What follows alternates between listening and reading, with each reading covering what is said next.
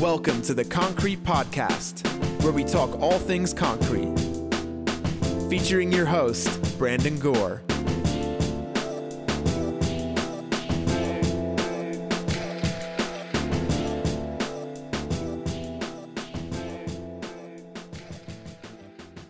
Welcome to the Concrete Podcast. My name is Brandon Gore. I'm your host, joined by my co-host, Jon Schuler. Good afternoon, Jon. Good afternoon. How's it going? Good. Good. What are you doing right now? Right now, I just sat down because otherwise, as you know, I pace when I talk, and then that messes up the audio. So I just planted my butt. Cool. So today we're going to talk to Jess Warren, correct? Yes. Yeah. We'll give him a call here in a little bit. But before we talk to Jess Warren, a couple calls this week have been about the cost of Kodiak Pro Maker Mix, and some guys feel that the cost is high. And right. So I think today a good thing to talk about would be the actual cost of Kodiak Pro Maker Mix in comparison to doing your own mix. What does that cost? And then right. in relation to the overall cost and profitability of an average project. Well, first, let me just put on the table, you know, before we go this direction, which is, in my opinion, a big part of this. You and I, obviously, and many other podcasts, you know, we've been part of this game for a very long time. And what we're going to talk about for, and many more podcasts along the way, parts and pieces of it is, you know, there are some absolutely amazing artisan, craftsman, whatever you want to see, skills. I mean, amazing skills and business, you know, that. So this part of what we're going to be talking about is more business. It falls through the cracks, and it's just, you know, it gets so far outside of what these guys are thinking, or, you know, that I don't know. It blows my mind sometimes because, as you know, I called you earlier and said, you know, I mean, just over the last couple of days, I've had this conversation that we're going to have, which is strictly, and it was just focused for a moment on the monetary value of materials.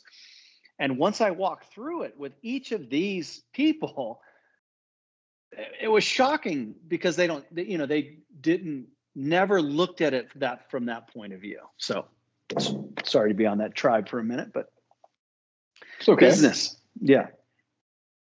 Business. So I guess the first part of this conversation is the cost of Maker Mix in relation to a normal, you know, shop made, you know, you're doing it at your shop, GFRC type mix, where you're going right. to use essentially a 50-50 sand in Portland, some type right. of polymer, some type of plasticizer, and then your fiber.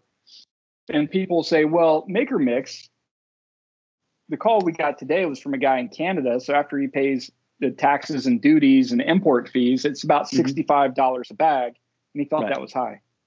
But kind of what you and I are talking about is, you know, if you're comparing a 50-50 mix to that, it might seem high, although we'll get into the economics of that later. But you can't compare a 50-50 mix to Maker Mix because it's not a 50-50 mix. So if you want to compare doing your own mix, you have to get all the ingredients, which there's a bunch of them. You have to order the minimum quantity the manufacturers will sell to you, which a lot of times is in the hundreds, if not thousands of pounds. You have to pay for the freight to get those to you. Yeah. Then you have to sit there and batch out for hours each ingredient precisely to end up at the same mix that we have. And if you did that, I mean, I thought it was going to be 4 or 5 times higher, but you're thinking it'd be 10 times or more cost. Oh, I guarantee it. See, I can walk back, you know, several years. So if we will even walk back 10 years ago to some of the earliest mixes that I designed, you know, back with Blue Concrete, Buddy Rhodes Products, etc. There was a group of us, I can name off, Joe Bates, Alla, James McGregor, etc. Remember Ron Mills in Texas. You know, we would get together, you know, all like a bunch of concrete geeks, if you will. and, you know, trade recipes. And we were constantly, you know, chasing silica fumes and special admixtures, plasticizers, whatever the case may be. And then there became a day meeting Sean Hayes where we made, or I made, and because they were my formulas, an active decision to have this stuff pre-blended. I'll never forget this. And when we bring some of these guys back or talk to them, you know, we'll have that discussion again with them. And I still remember, because the group initially was like, oh, you know, like, this is bull crap, you know, bullshit. I just can't remember. But the moment we all could actually purchase a pallet of 15 different ingredients pre-blended on a pallet in a bag that I could just cut the top off of, rather than having all these raw materials, you know, that changed. None of us looked back. That was the end of the conversation, literally the end of the conversation, meaning none of us were upset about it anymore. No how, no way. And then take that further, as you very well know, anybody who comes down to my shop, you will find a plethora of raw materials all over the place that I can't really put a true value on, because, yeah, you know, phone calls. But how about just store? I mean, it eats up 25% of my shop that I'm ready to get rid of at any time. So I guess what I'm saying, there is no way of comparing an apples to apples, because you just couldn't do it. The reality is it can't be done economically, let alone for $30 a bag. Yeah, or 65 if you're in Canada and you have to pay all the fees. But even at 65, it's a steal for the technology and the quality of products you're getting in a bag, ready to go. Oh, so yeah, undeniably. Yeah, I say the second part of this equation, besides the cost of materials and tracking them down and ordering minimum quantities and all those things, would be time savings. What is your time worth? What is your time to drive across town to pick up sand, to drive across town to pick up Portland, to drive across town to pick up whatever it is? If you're lucky enough to have someplace locally that will sell you plasticizer, fiber, polymer, which there's only a few cities in the United States that anybody even stocks those things. Right. Otherwise, you're ordering online. Well, and that's even taken for granted that those locally available materials fit. Or let's say, you know, let's say gives you the substrate that you're looking for. I mean, this whole conversation is, I guess, from a business standpoint, it's undeniable. If you look at a pre-blended material versus all the batching, the 5-gallon buckets, the raw materials, time and time again, anybody who circles this will, and again, now we're just talking the cement-based materials. We haven't even got into sealers. You will circle that wagon all day long, and I'm using Brandon's, you will step over dollars to save dimes. It's ridiculous. Yeah, it's a ridiculous conversation. I just did some quick math. Let's say you spent a day driving around picking up ingredients, and that's being conservative, because I used to spend more time than that when I lived in Phoenix to go to the different places I needed to get what I needed. But if you just spend a day and you only value your time at $85 an hour, which any business owner's time is worth 4 or 5 times that amount per hour. But let's say you're a glutton for punishment. You say, hey, my time's only worth 85. Then that breaks down to over $15 per bag you spent in driving around.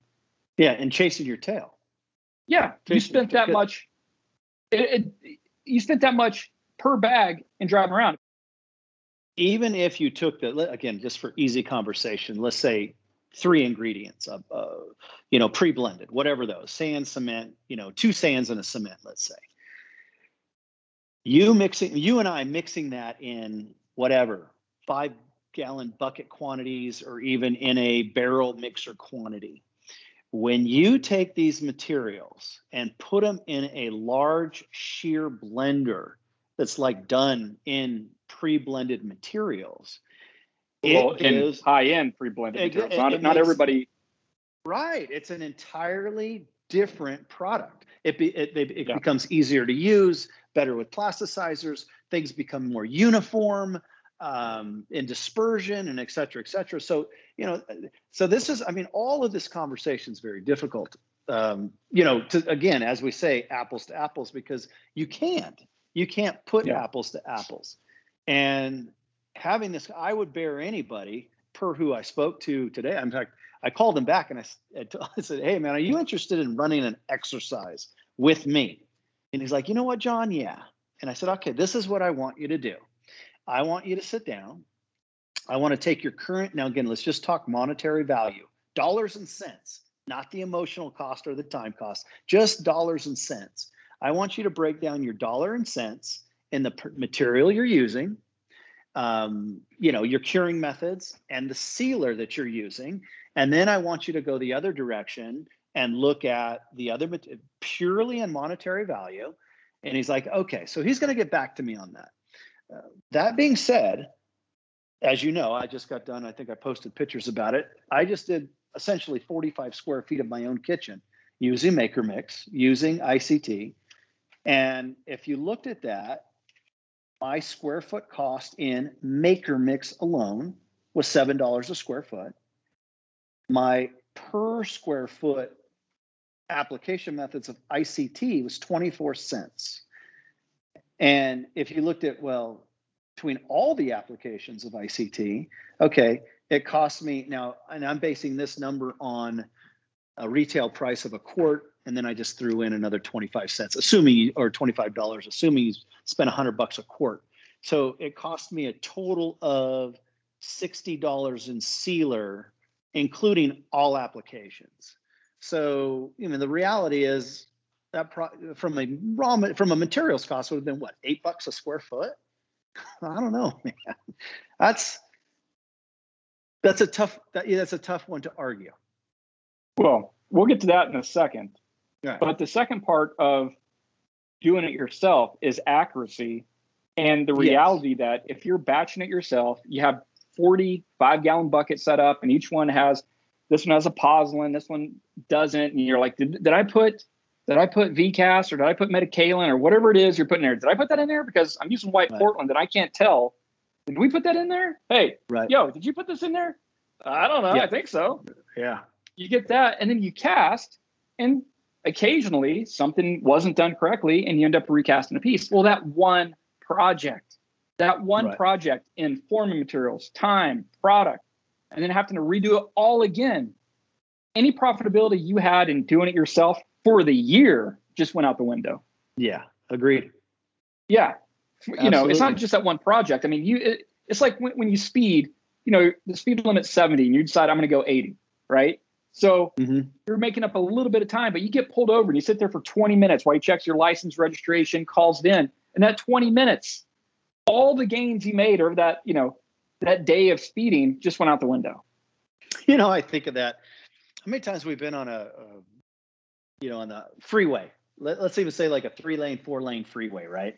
And it always seems there's that one car dodging in and out of all the lanes, you know, trying to get one more car length in front, and et cetera, et cetera, et cetera. And I think I was probably that person too when I was 17 years old. Who knows? But, you know, zipping, people are getting pissed. And you just kind of stay in your lane because you're like, man, this traffic's not going anywhere. And before you know it, 2 minutes later, there's that same car that was dodging in and out, back and forth, up and down, and he's now 2 car lengths behind you in the other lane. Because he got behind the semi and couldn't get over, and then you go passing him. Yeah. It's so funny, man. Well, the other thing is, you're driving down the highway. I don't know. You're on I-10 going across California, and you have the Concrete podcast playing in your car. You're in no hurry. You're enjoying the sweet, smooth voices of Brandon Gore and Jon Schuler. There you go. So that's the second part of it is accuracy. What is the accuracy of doing it yourself, and what's the reality? And the reality is everybody that does it that way has mistakes.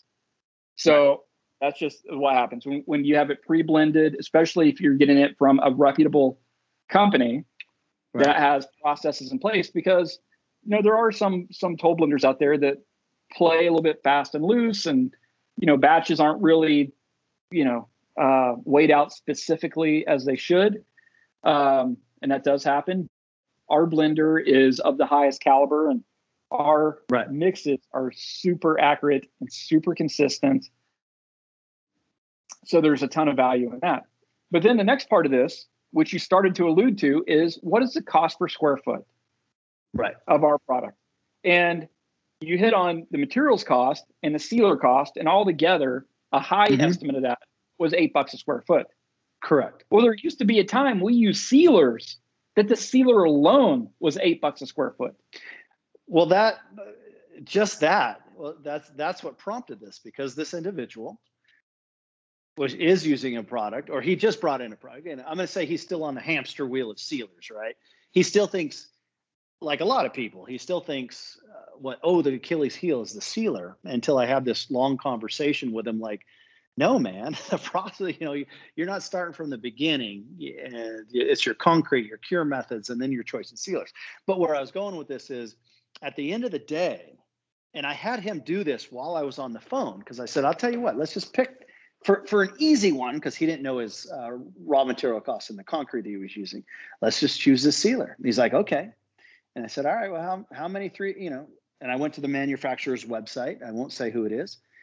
And I said, per the manufacturer, it says, you know, an application is, you know, just over $1 a square foot. How many applications are you doing? He goes, usually about 3 to 4. I said, okay. So added up, that ended up $6 a square foot just in sealer alone.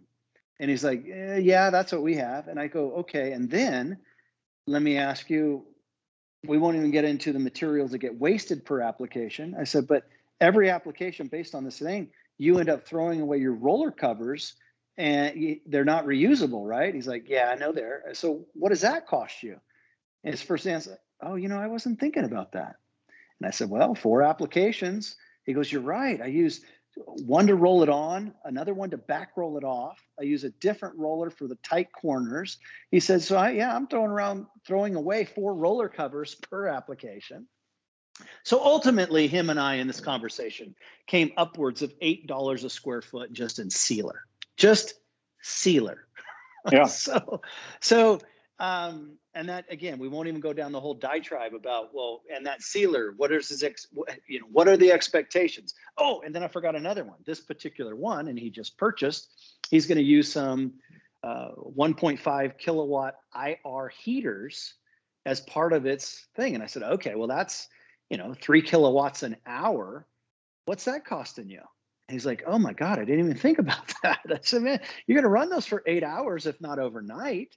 What's that adding to it? And you only have 2 of them when you probably need a dozen for a project. So I don't know. It's just interesting. It's the business side that far too many people don't really itemize these kind of things to really take a look at. Yeah.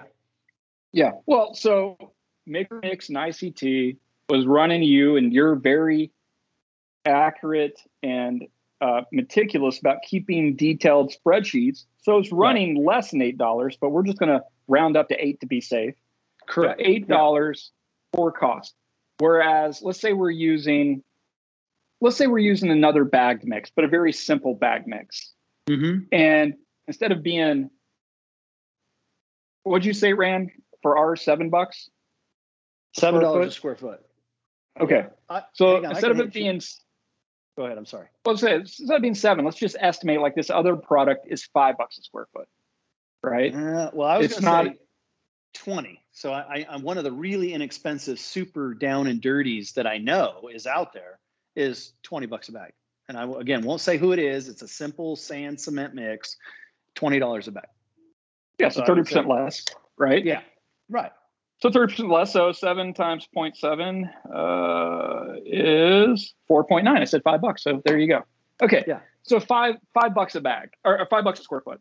So you're saving $2 a square foot in concrete mix. Now, with that other mix, you're probably not using ICT. It's probably a more porous mix. You're probably going to use a topical. So now you're not getting the savings of using the reactive because it's a very low cost sealer per square foot. So now you're going to use a topical that, like you just said, was costing $8 a square foot. Right. Right there, you're at $13 a square foot. Right. And you're stepping over dollars to pick up dimes. You're like, oh, well, Maker Mix is $30. I can get this for $20. I'm saving money. Yeah, isn't that funny? But you're actually almost spending double than what you would have if you'd used the best products on the market. The highest quality you can get in the world would cost you less than using a lower quality product that you have to seal with a topical sealer that's destined to fail, that costs a fortune. Yeah. Well, and that was part of our conversation as we started moving over. Like I said, I got into, just because I didn't really want to, and I call it the emotional cost. But I'm just saying it's all the stuff we can't really put we don't really put a monetary value on. And I asked him, I said, you know, how often do you guys get into these conversations with you and your partner? He goes, oh my God, man, every day. I'll bet an hour, 2 hours are our time. You know, again, their conversation always evolves around the sealer, this or this or that, or which one, and we got to order this, bring in this one. And he's got 5 different sealers that they brought in. And I said, well, what's that costing you? You know, what's that hourly conference? What does that cost you? And then I alluded back to my personal project that was, again, higher estimate, $8 a square foot, that I got no issues with. You know, that I'm putting, that I'm using, you know, within 3 days after casting and sealing. And I don't know, I don't know what to say. I'll use the word interesting, but this is a side, and I encourage anybody listening to this podcast later on, is I encourage you to sit down and go through this exercise in what you're using, what you're doing, why you're using it, and really bring that cost full swing into your face.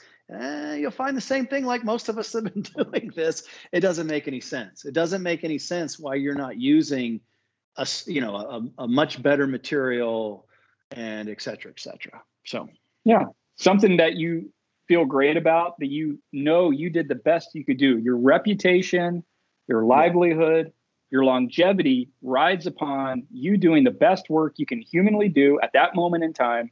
And today, the best product on the market by far is Kodiak Pro Maker Mix and ICT. And so if you're running a business, you want to use the best products you can use.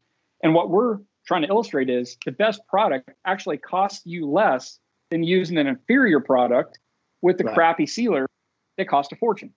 Absolutely. I mean, look at it. I mean, there's a lot of stuff's out there, you know, hundreds of dollars a quart, or they do it by ounces or whatever the case may be. And it's just, you may not even take into account. Some of them have hazmat fees or whatever the case may be, or catalyzed. So you mix up, you don't want to run out halfway through. So you mix up 2 times more than you need, so you don't run out, and then you throw it away. And I kept saying roller covers for those guys that aren't catching that. I'm talking about, your application tooling is not reusable. So, that needs to be taken into account. Well, if you're using high-quality roller covers, they're $2 to $3 a piece for the good ones. If you go to Sherwin-Williams and don't get the crappy bundle packs at Lowe's, if you go there and you get the high-quality ones, which is what you'd want to use if you're rolling on a topical on a countertop that you're charging $150 a square foot for. So let's say you spend $3 per cover and you use 16 of them. Right. What is that? $48, almost $50 with tax, plus your time to go get them. So let's call it $150 that you spend on roller covers. You know, well, that in and of itself on project my side would have added another $3 a square foot. Yeah, exactly.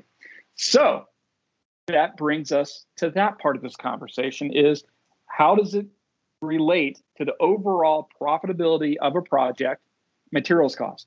So if we're talking about Maker Mix and ICT costing you $8 a square foot, or if you're in Canada, 16 a square foot, which is really being generously high. It's probably going to be less than that, but let's say it is 16 square foot. If you're charging a minimum of 135 a square foot minimum, which is what I was charging 12, 13 years ago as my minimum.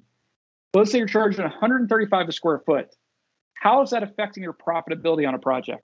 If your project is 4 bags of mix, it's a sink. You're using 4 bags of mix, you know, and it is $30 a bag versus the cheaper mix, which is $20 a bag. You save $40. Isn't that crazy? On a project it's crazy. They're charging $3,000 or $4,000 for, you know. So I encourage people, you know, go through that exercise, because when you as we're having this conversation, and you and I have had this many times, even with the other guys that I know, once it's broke down into these kind of terms, it just makes no sense. It's not logical at all to complain about $10, you know, or $20 in a cost on a project. It makes no sense. Yeah. Well, in the last workshop we did here, the fall pinnacle class, which for the people, or actually it's the spring pinnacle class because the fall one is coming up. So people listening, we have a class coming up November 1st through 6th here in Eureka Springs. Me, Jon Schuler, and Dusty Baker. It's a 6-day class. It is phenomenal. It is the most in-depth class on the market anywhere in the world. If you want to learn how to do things the correct way from guys that do this for a living every single day and have done so for nearly 2 decades each, come to the Pinnacle Concrete class. You won't regret it. But in the last class we did in the spring, you had a spreadsheet and people, we brought up the cost of Maker Mix, you know, and people are like, whoa, that's expensive. And you went through, you said, okay, what do you pay for Portland where you are? And you plugged it in. What do you pay for sand? You plugged it in. What do you pay for this? You plugged it in. How many hours does it take to do that? 3 hours. All right. And what do you think your time's worth? And people are saying, $20. Plug it in. Every single one of them ended up being more expensive than just using Maker. Every single one. And that's what it took, putting it in that terms, if you will, that the light bulbs went on everybody's head. Like, oh my God, I've never looked at it from that point of view. Well, you should. You absolutely should. Yeah. I mean, you're taking your time to, you know, pay for training, and that's a whole nother cost that I think oftentimes gets overlooked. I mean, not the cost of a class. I mean, like the benefit, the value, of the cost, the value. Absolutely. Some people get it, and some people don't. But that in of itself, it's a huge value in training to get you up and going and move past. And be on top of some of these conversations that I just obviously just told you about. Having 3 people I've had this conversation with over the last couple of days, and everyone ended up the same. They're just shaking their head like, I wasn't looking at it from that point of view. And then I'm on the other end of the phone conversation going like, I don't understand why you weren't looking at it from that point of view, which is interesting, right? We'll talk to Jess today, Warren. We'll see what his take on it. I mean, I'm always interested to see what other guys are saying. We'll see what he says about training too. Jess has been to some workshops, hasn't he? He's been to several. Workshop? He's been to several. Yeah, so he's been to numerous workshops. So the cost of the workshop, if it's your first time coming, is $4,500. And guys are like, "Oh, that's expensive." Compared to what? Yeah. Compared to what? Compared to the online training on YouTube from guys that don't do this for a living, they actually work in IT or at Starbucks or wherever it is they work, that are making videos on the side on how to do stuff. Is that who you want to learn how to do this from? If you come to a class and it saves you from redoing one single project, the class paid for itself. Agreed. And I assure you that coming to a class will keep you from making hundreds of thousands of dollars of mistakes over the course of your career by coming to the class and learning how to do things right the first time, instead of doing what we did, which was years and years and years and decades of trial and error.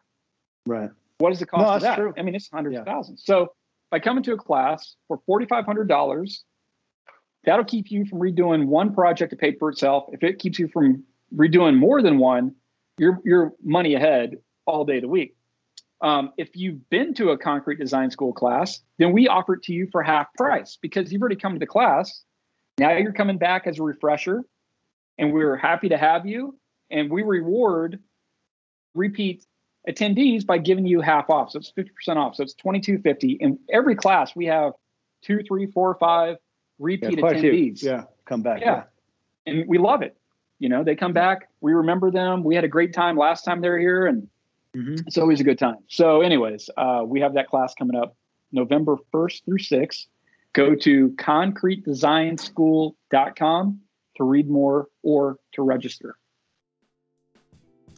Yeah. Anything else? No, that's it. Let's see if we get Jess on the line.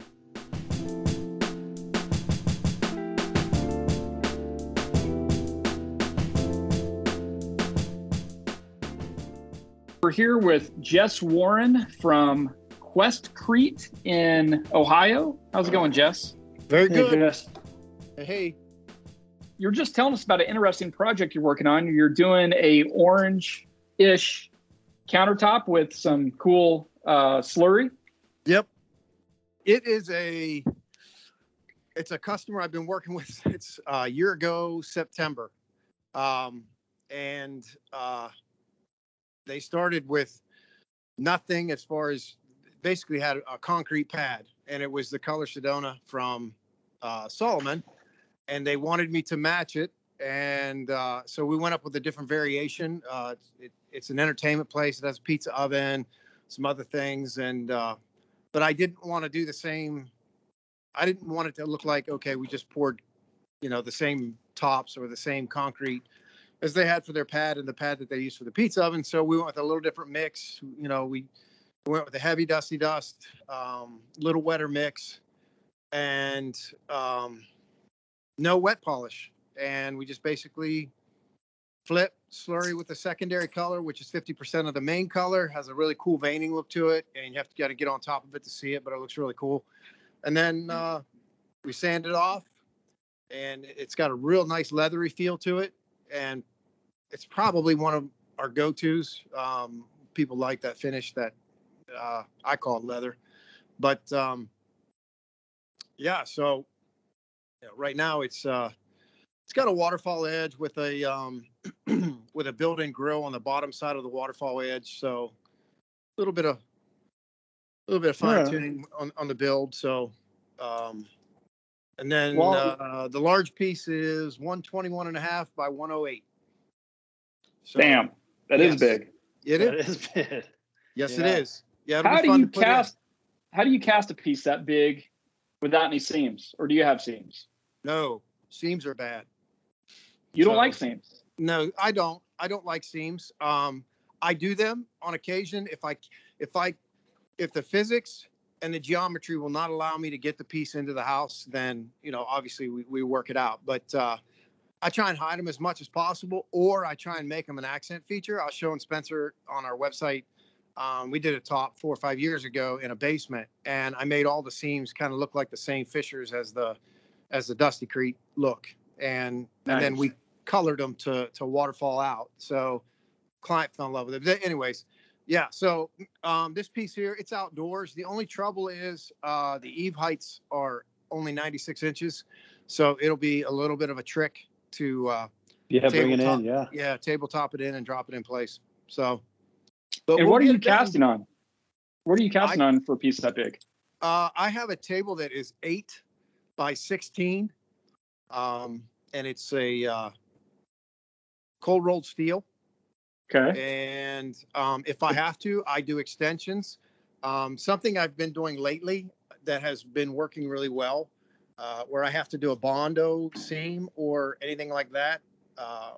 What I've been doing is a 50-50 mineral spirits and petroleum jelly, and I put it on the Bondo seam for about 10 minutes, and then I wipe off the excess, and then I hit it with one coat of honey wax, and pops like a dream, and it leaves no marks. You can't really?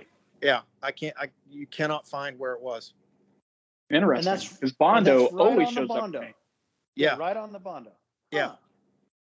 Yep. Yeah, I've done the Bondo several times. Where then, you know, I've done everything with, you know, covered in an epoxy or a urethane or whatever the case may be. But yeah, you always see it. I mean, no matter what. So yeah, I'd like. I'll send you both pictures of where the seam was. I'll show you. I'll take a picture of where the Bondo seam is, and then I'll send you a picture of where it's at on the top. You can't find it. Okay, cool. Interesting. Yeah, but you're doing the dusty powder over everything, which probably helps hide it. If you're doing just an SEC, GFRC, you'd probably see some type of either swelling, the Bondo, the moisture make it swell, or something that would ghost where it was. I used to paint it with kills and primer, but if you don't wait a certain amount of time, and outdoor temperature plays a role and all kinds of stuff, especially if we do an SEC, it'll stick. It sands off on the other side, but it'll stick. So But no, we have found that this 50-50, this snot-like stuff, because I do it on all my molds too. And I'll tell you this, I did a sink last week for a client of mine, and it's a mold that I've used, I don't know, maybe 2 or 3 times. And I make most of my own. And I had never done this before, but I did that 50-50 mixture on that sink mold and then the 1 coat of honey wax. And I pulled the mold by hand, like literally just reached in and it popped right out. Insane. So and again, mineral spirits and Vaseline. Yeah, mineral spirits and Vaseline. I just weigh it out on the gram scale and go 50-50 mixture, mix it until it's like a snot. And then, you know, I wipe it on, I wait, I good heavy coat, I wait 10 minutes and then wipe off the excess. And then I go 1 coat of honey wax afterwards. Cool. Yeah, I'll try that. Yeah, I used to do that back in the day, but I had some issues with the mineral spirits attacking gel coat on my molds. Specifically, I have a modern Muskoka fiberglass mold for my chair. Yeah. And the gel coat was getting killed by the mineral spirits. I finally had to take it to a fiberglass guy that took all the gel coat off, re-gel coated it. But he told me, stop doing that. Do not put that on the gel coat. Maybe one or two times it doesn't hurt it, but I'd cast, you know, numerous times a week into that mold. So I switched away from doing it. But yeah, apparently the mineral spirits wasn't too good for the fiberglass. I guess I mean, the only thing I've been using is resin. You know, when I make my sink molds, I have a resin coat, so it doesn't seem to affect it so far. But we'll see. All I know is most of the time too, when I pour, when I do tops on top of the Bondo, generally what happens is the top wants to stick to that area. I don't know how many times, even if I waxed it, if I did, you know, I would do like 5, 6, 7 coats of honey wax. Even if I primed it with the kills, it just seemed to want to stick right there where that Bondo area was. Not today. It just, cool. Wow. It popped. So yeah, I'll probably continue to do this, especially on, you know, where the, you know, where we have to do it. Very rare. I mean, maybe 5 tops in the last year that I've had to add on to the table. So everybody asks me, they're like, table that big, how can you move it? What's on wheels? I have it on trailer jacks, and so I can raise and lower to make it level and whatever elevation we're at, and then I can move it in and out, move it around the shop. So it works out well. Nice. Well, it's good to have a nice big surface anyway. Yes. Yeah. Yes, it is. Yep. Yeah. The only time it's a hassle is when I want to use the whole table and I can't reach to the middle. So I have to climb, you know, that doesn't happen very often. Yeah. Right on. Nice, man. So yesterday an order came in from you for another pallet of Maker Mix. Mm-hmm. So you're now on the Maker Mix train, casting your pieces. Yes. Which means at some point, because Maker Mix is fairly new to the market and you've been in business for quite a while. Mm-hmm. So at some point you made the switch from another product. We don't need to know what the other product was, but why did you make the switch from whatever you were using to Maker Mix? 2 reasons. There was some irregularity I felt in the former product when we were mixing. And what I mean by that is we just didn't seem like, no matter if we used the same water, same mix design, same everything, it just didn't seem like, you know, we could get a consistent, and there was a slight variation, but drove me nuts. The second reason was when the product was finished, and I don't know why, maybe it had to do with some type of polymer that they used in their mix, but it had a horrible smell. And did it smell like dead fish or cat pee? Like decaying, you know, like decaying seashells, whatever you want to call it. I love that smell. Love it. Oh, yeah. Well, I have a funny story about it. I'll tell you about it in a minute, but go ahead. So I was getting complaints from clients that whenever they opened their kitchen cabinets, they would get this nice woof of dead fish smell. But the ironic part is I did tables for our church, and 2 of the pastors came up to me and they were like, hey man, is there anything like it's in your mixer. I'm like, what's up? They were like, we can smell, like, it smells like dead fish in this corner. And I walk over there and it is like, take your breath away. I'm like, it will eventually go away because it's an air out. And it did eventually go away, but it was our info center area, which is like all the new people that come in, that's where they go. And you're like, great. You know, that, I mean, that's exactly. And, I told my wife, so just put an air freshener over there for right now. And you know, but yeah, so that was a big reason. And then when I found out Maker's Mix smelled like blueberries, I mean, who doesn't want to smell blueberries, right? Right. Exactly.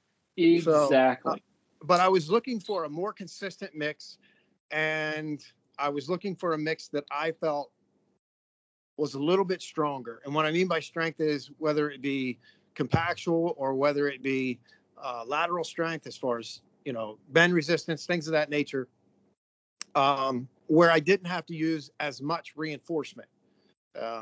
So, I mean, primary reinforcement. Yes. Like, yeah. Whether it be basalt rod, whether it be basalt scrim, whether it be additional scrim. And, you know, to date, since I've started using it a year ago, I think a year ago is when I started using it. I mean, to date, we've done some pretty crazy things with, I mean, I've tabletopped some stuff with sink necks in them that I thought this is going to break. And it didn't. So, right on. Yeah. So, I mean, that's the main gist of those were the main two reasons. So that polymer you're speaking of from that previous product, I had the exact same experience, exactly the same. And I called John because John was familiar with that powdered polymer. And John said, it'll dissipate. It's the amines or whatever it was. It's the amines in it. It'll dissipate. I'm like, all right, bro. So I cast a black desk for a jeweler in Scottsdale. And we did this, you know, really cool base for it, powder coat the base, inlaid some silver pieces for it. And it's a super high-end jewel. It's like a private jewelry studio for rich people in Scottsdale. It's on a 10th floor of a skyscraper. Anyways, I don't do installation, but I will occasionally deliver a piece if it's small enough that I can put it in my truck and drive there. So she asked me, can you deliver this piece? Absolutely. It was a charcoal color. So we loaded it in the back of my truck. I let it set in my studio for probably a month after we cast it so the smell would dissipate. And after about a month, I'd go up and smell it. I mean, it was faint, but I could barely smell it. I was like, whatever. So we loaded it in the back of my truck. We drive to Scottsdale from Tempe. We get there. I pull the blankets off. It's sitting in the sun, and it's the middle of summertime. So that black concrete probably got to 150, 160 degrees pretty quick. So we carry it in, we go up to the elevator, we put it in our office, which is probably like 12 by 12. And you know, the door shut and it smells like we gutted a carp that had been out in the sun for 2 weeks full of maggots. She walked in and I mean, she assumed like we were ripping farts inside her office. But she like looks it up like, hey, what's going on?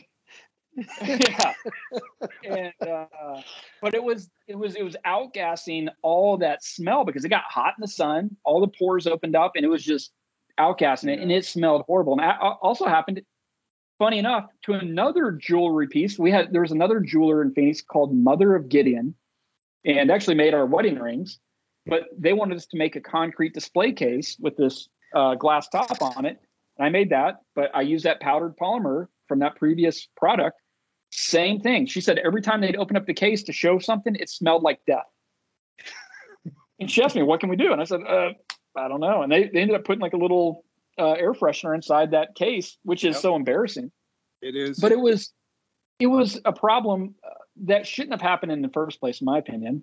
There was other products on the market that could have been used, but it went so far that people were putting vanilla extract, powdered vanilla or liquid vanilla, in their concrete in an attempt to override the smell of that powder polymer. Yeah. Well, it was banana.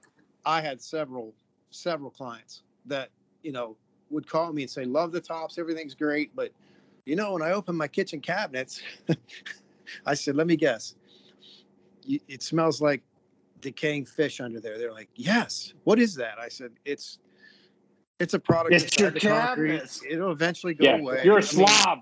You're a slob. That's the problem. You need to be cleaner. So, yeah. I mean, I've never had anybody say, get them out of here, do something different. I've never had it come to that point, but I mean, yeah. You feel bad. It's embarrassing. Well, I mean, the thing is, I mean, we offer professional service and we offer a professional product, and, you know, everything's been fine tuned to this point. And then, you know, the curtain call or, you know, that they're asking for is their tops smell like dead fish. So, right. Yeah, it's not a good scene. So yeah, that was a huge, big one though. But, yeah. And like I said, as soon as I found out Maker's Mix smelled like blueberries, I'm like, I'm in. I'm in on that. Well, I got a question for you, which is, you know, going another direction that Brandon and I have talked about quite a bit together. Other conversations I have around. How about from a business point of view, other than smell? Did you ever sit down and actually, like, you know, whether it be a square foot cost, material cost, like, you know, the cost of change, either from the product you came from, or, I mean, do you ever sit down and look at that from a business point of view and what your material costs are? Yeah, I did. It was a slight increase from the previous product, but not enough to change my mind.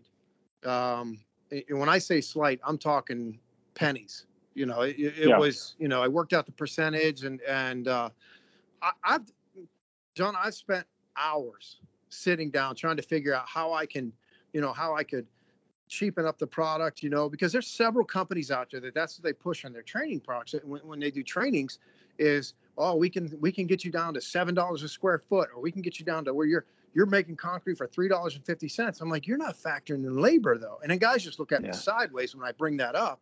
They're like, what do you mean labor? I'm like, how long does it take you to bucket out? I mean, if you have a 100 square foot top or a kitchen that you have to do, I'm going to have 50 buckets lined up. And if it takes me 2 hours to batch out, you know what? I can make that up and in a pre-bag mix. That was a huge determining factor. I've even gone as far as, you know, I looked at the ad mix, which I use in my slurries, but I'm like, okay, well, maybe I can save a little bit if I, you know, buy my own Portland and buy my own sands and then throw in the ad mix and we'll figure that out. But it boils down, we're talking cents. I mean, you know, not to belabor it, but stepping over dollars to pick up dimes is what I was doing. And interesting. I just figured in my mind, I thought, you know what, screw it. I'm just going with a pre-bag mix. This is what it's going to be. And from a square footage price, you know, hasn't changed my game at all. Like I said, when, you know, from what I charge, you know, to customers would have been fractions. I mean, just decimal point. It was not a huge difference. So, I mean, that's good to hear, because I mean, you're preaching to the choir a little bit. This is earlier I was talking to, you know, three different people I've had this conversation with literally over the last couple of days. Mm-hmm. And when I sit down and break it down from this point of view, meaning the business point of view, it always ends up the same. Like, I don't know why you're not doing it this way. Yeah, that many of us long ago have now moved this direction, but part of that too, other than the cost, Brandon and I have alluded to is, and you're saying the same thing, I'm guessing, right, is now you have something that's other than pre-blended, it's consistent, you know, and it offers other valuations to your business other than just how much that bag costs. Right. Yeah. Absolutely. Yeah. Well, you can make pieces that would have broken previously. So that's number one. Number two, the sealer, Jon Schuler's ICT technology, it works specifically or extremely well, because it was designed for this, with Maker Mix. So now you're getting a higher performance end product. So your clients end up with a better performing product where you don't have callbacks. You don't have issues that you would have had if you used a different product and put a topical sealer on it. When you listen back to this podcast, me and John had a conversation right before we called you, where John was talking about on his last project, he put into a spreadsheet the cost of Maker Mix and ICT, and it was a little bit less than $8 a square foot for materials. Right. A little bit less than $8. And there's sealers on the market today that are $8 a square foot just for the sealer. Let's just say on an average, I don't know, what's an average kitchen, 50 square foot plus or minus? Yeah.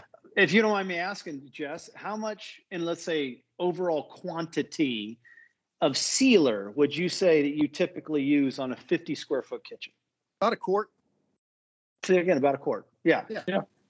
Start to finish, you're into it, a buck a square foot, something like that in sealer. Yeah, it's probably closer to, I mean, I figured it out at one time. It's probably around 87, 88 cents or something like that is what I had figured out.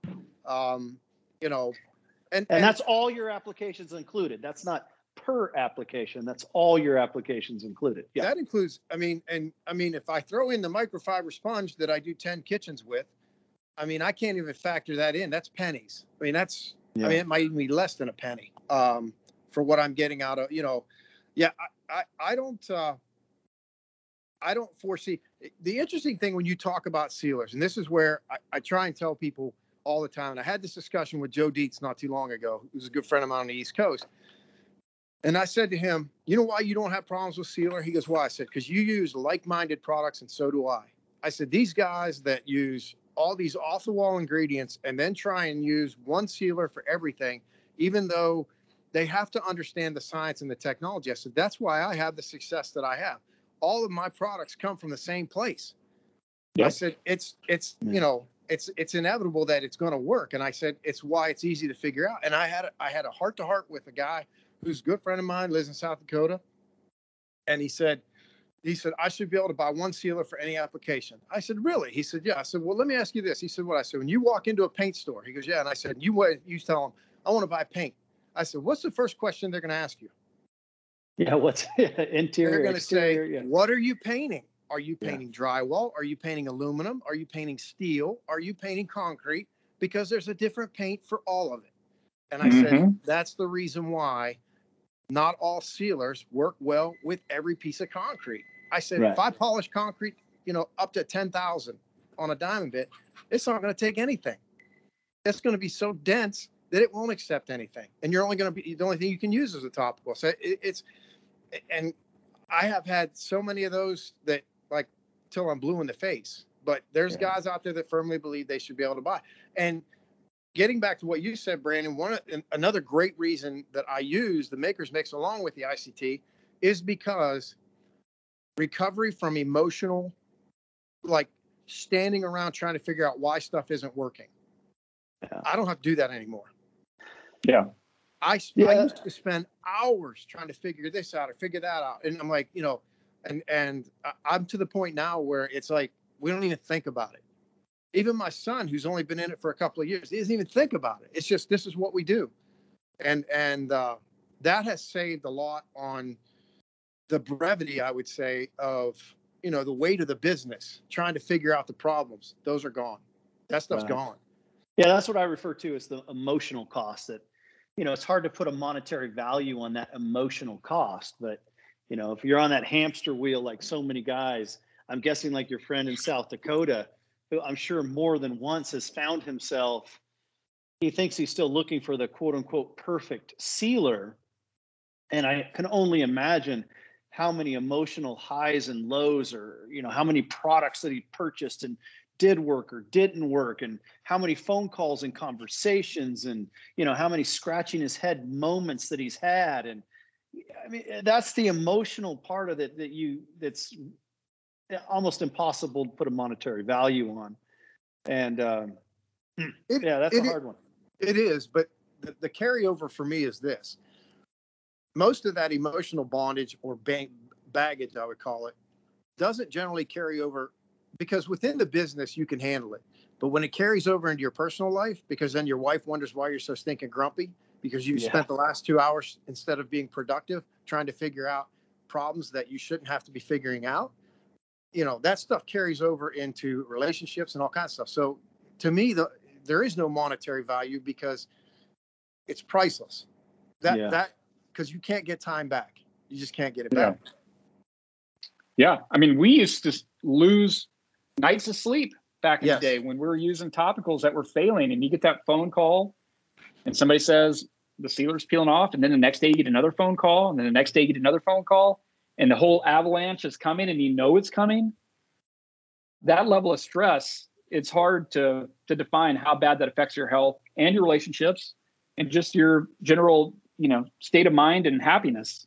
Yeah, just your well-being. Yeah, that's just a unfortunate spot to be in, no question about it. Yep. Yeah. Yeah. But some guys are still doing it. They still do. Not me, man. Not me. I don't even, you know, if I go to a training or if I go somewhere, if I spend some time at another guy's shop, you know, and they're like, oh, you got to try this, you know, this is the best. I'm like, you know what? I'm good with what I got. I'm good with it. I don't have problems. And case in point is this, right? Now I had a client, we just recently installed tops. Had a client call me. She goes, I got a spot right in the middle of my island. I said, send me a picture.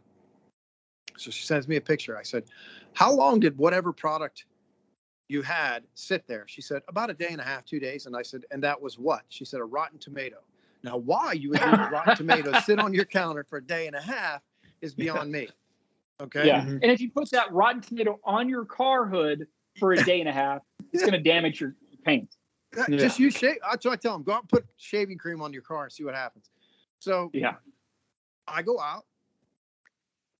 I'm talking to her casually. I take a little bit of Clorox cleaner, put it on there.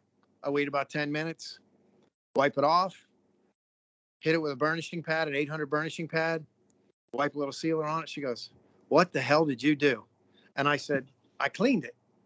She goes, yeah, but I've been wiping it up. I said, no, you got to clean. I told you, this sealer is reactive. I said, you have to be able to think outside the box. It's not like polyurethane on your dining room table. And she's like, I can clean this with Clorox if I want to. I said, yes. You won't hurt it a bit. Yeah. She was like, okay. Yeah. I mean, I was there like 15 minutes. And you know, I said, you know, my advice to you is not leave rotten stuff laying on your counters, but I mean, you do what you got to do. So, but at the same time, that's, because I understand the product, because I have that peace of mind of knowing how to fix that stuff, you know. So it's just, I mean, it's just, it's numbing. My wife cut up, she just did my future daughter-in-law's shower. She cut up 75 lemons to make this lavender lemonade for this shower on our counters. I'm freaking out, right? I'm like, you got to put something down. She's like, why? I said, you know, a little bit of lemon juice isn't bad, but 75 lemons. So I get done. We get done. She goes, there's some spotting. I said, I got it. I grabbed some cooking spray, wiped it on, gone. Yeah. Gone. I mean, it's just, she's like, cooking spray. I'm like, honey, I don't know. I'm not going to explain the science behind it. Just this is what it is. And she's like, okay. So, yeah, to me, the comfortability of knowing how to handle the product, how to use it, and we just had really good success.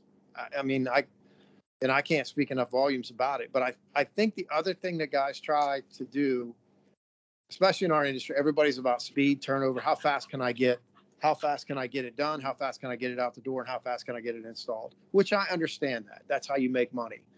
But at the same time, there are certain steps that you take that, you know, you can't skip, you can't shortcut, you can't, you just, you know, and to me, that's where it's at. And that's why, you know, I've had clients say to me, I got to have this in 4 days. Well, you're talking to the wrong guy because I'm not doing it.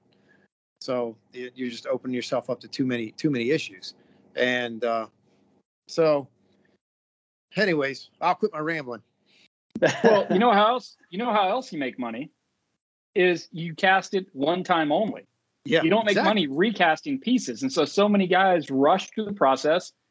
If you cast a piece 3 times, all your profits out the window. And now essentially you're doing it for free, plus giving the client money that they're not aware of, but you're spending your own money to see this project through and put it in place. So, you know, there's a lot to be said for slowing down, doing it right, doing it one time only, and having a piece that you don't have to go back and recast or fix, repair, because you rush through the process. And it goes back to the business side of things that I always refer to. I tell people all the time, there's great artisans out there that, in my mind, aren't great business guys.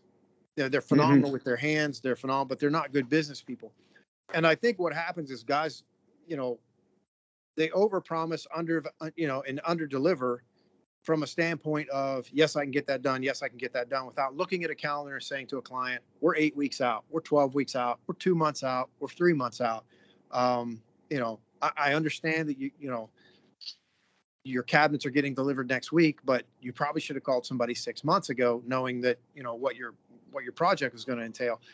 But I think a lot of guys, what they do is they overpromise that date, the delivery date, and then they feel the pressure of, I got to get it done, rather than calling a client and communicating to them, we're behind. Sorry, but we're behind. And most of my clients, most of the time, what they say to me is this: thanks for calling. Just continue to communicate and let me know and update me, you know. So it's just, that's just part of it. That's a huge part. That's a huge part. That's what I was just going to say. Communication, just in of itself, you know, not just between us and clients, but in general, communication, just communication. You can calm so many things by just communicating, and just calm your own problems. Just communicate. Yeah. Well, another part of that is having realistic timelines that work for you based on what you need to do. The client's troubles are the client's troubles. Their timeline is their timeline. It's not your timeline. So if somebody waits to the last second and says, hey, you know, our inspection for occupancy is in 2 weeks. We need all the sinks and countertops done. You're like, hey, that's great.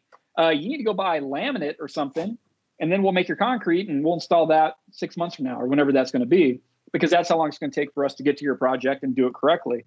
But another thing that a lot of concrete guys lose sight of is when you're driving down the road and you see a restaurant that has a huge line outside and the parking lot's full, and you see a restaurant across the street that's nobody in line and there's no cars in the parking lot, which restaurant do you want to go to?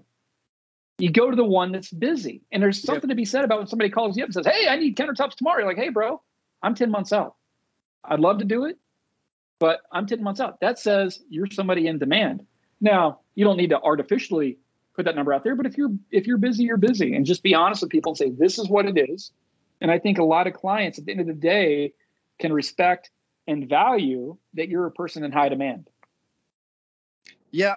And I think the honesty to go with that, you know, just the fact that you're willing to say, you know, hey, I'm, you know, we're a two-man band, and we do what we can. And we're a 1,500 square foot shop, not a 10,000 square foot shop with 30 employees.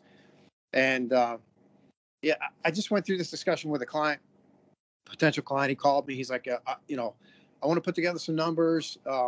It's for a field house in Cleveland. I'm like, okay. I said, you know, send me the specs or whatever architectural drawings you have, and I'll get an estimate out to you. So he's like, I think we have plenty of time. I'm like, okay.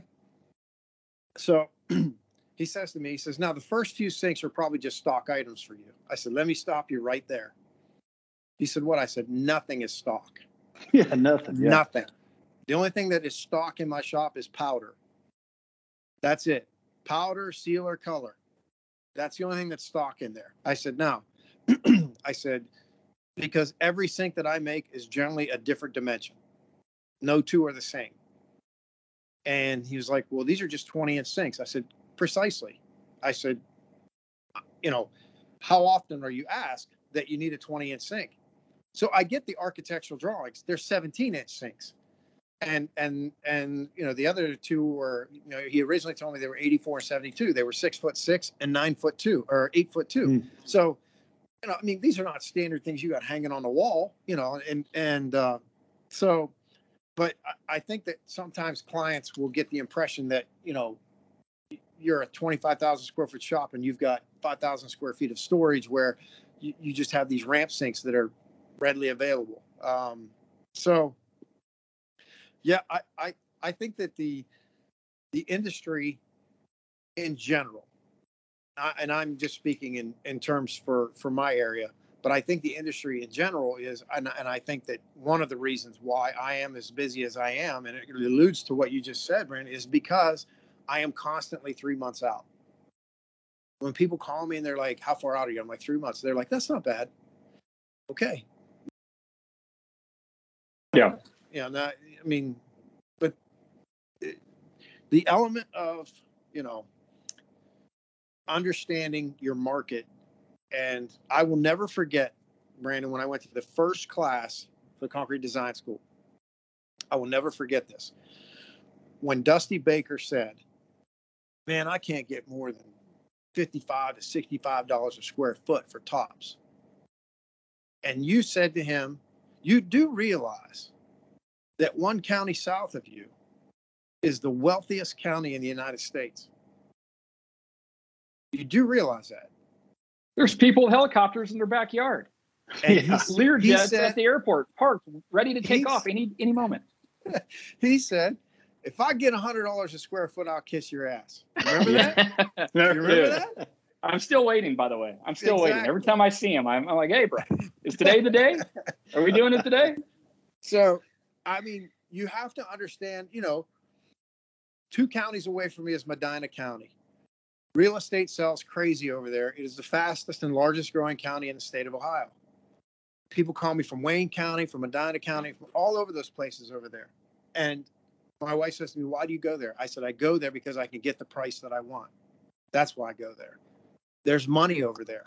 But there's so many guys that don't understand the market that's around them, and they don't try to take advantage of it. So, yeah. And the other part of that is they don't stick to their guns on pricing or a timeline. When a customer says to them, hey, you know, you say, well, I'm $155 a square foot for countertops, and I'm 12 weeks out right now.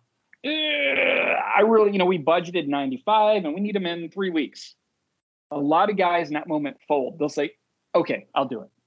Right. But now they've just committed to something that they can't realistically do in that time frame at a price that they're not profitable. So a lot of times the best thing you can do is say no. The jobs you don't take a lot of times are the ones you make the most money on, right, because you didn't lose money on them. So say, right, I'm sorry, you know, I can't meet that criteria. I wish you the best. If things change and you want to use us, we'd love to do it. You guys have a good day. And I wouldn't say 9 times out of 10, but probably close to it, they'll come back and hire you for the project. But then in 2 weeks, they'll say, hey, you know what? We found it in a budget. We're going to push the timeline. We want you to make the countertops or the sinks or whatever it is, and they move forward. Dusty sees that all the time now. When I talk to him, he's booked up so far out. He gives people realistic timelines, which are very long, and he gives them crazy prices, but that's his price. And people say, you know what? Let's do it. We want your product. We'll wait. So that's a big part of it as well. It is. You're absolutely right. And I tell people all the time, wouldn't you rather do 5, make the same amount of money as opposed to 10 in that same amount of time frame and make the same money? And that's the way I look at it. It's a lot less stress. I mean, it's we're back to that emotional value. Nobody wants to stand around and stare at themselves in the mirror thinking, oh my gosh, I got to put 20 hours in for the next 10 days because I got to meet deadlines.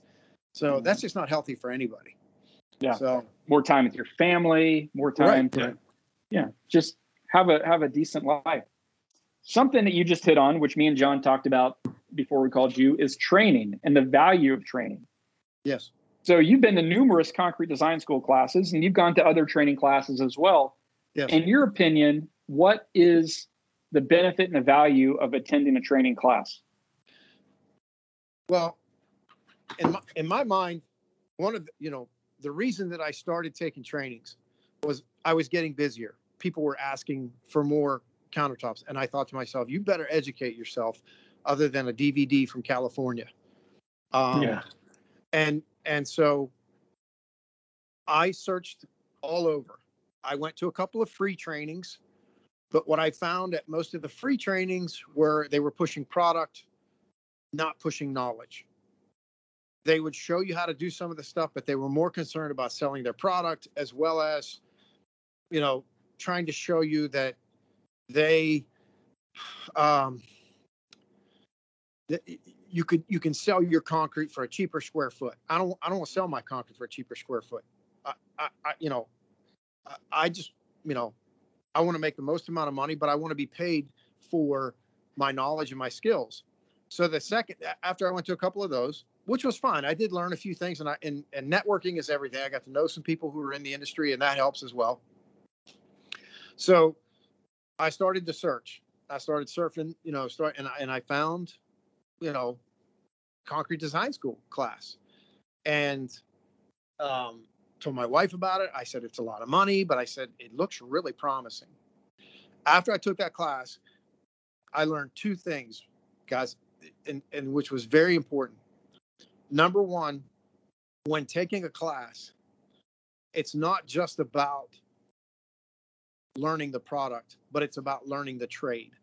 And then the second thing is that I learned at that class was there's some value in things that aren't necessarily associated directly with the product. And what I mean by that is the intangibles of how to market yourself, you know, how to use social media.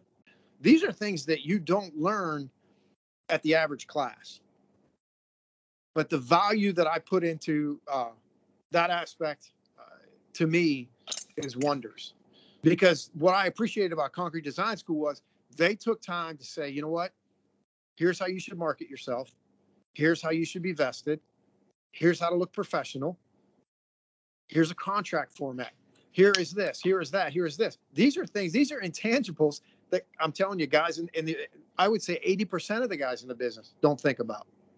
Yeah. Something that me and John hit on was if you take a class, Concrete Design School or another class, but you know, hopefully you'll take a Concrete Design School class, and it saves you from redoing one project. The class paid for itself.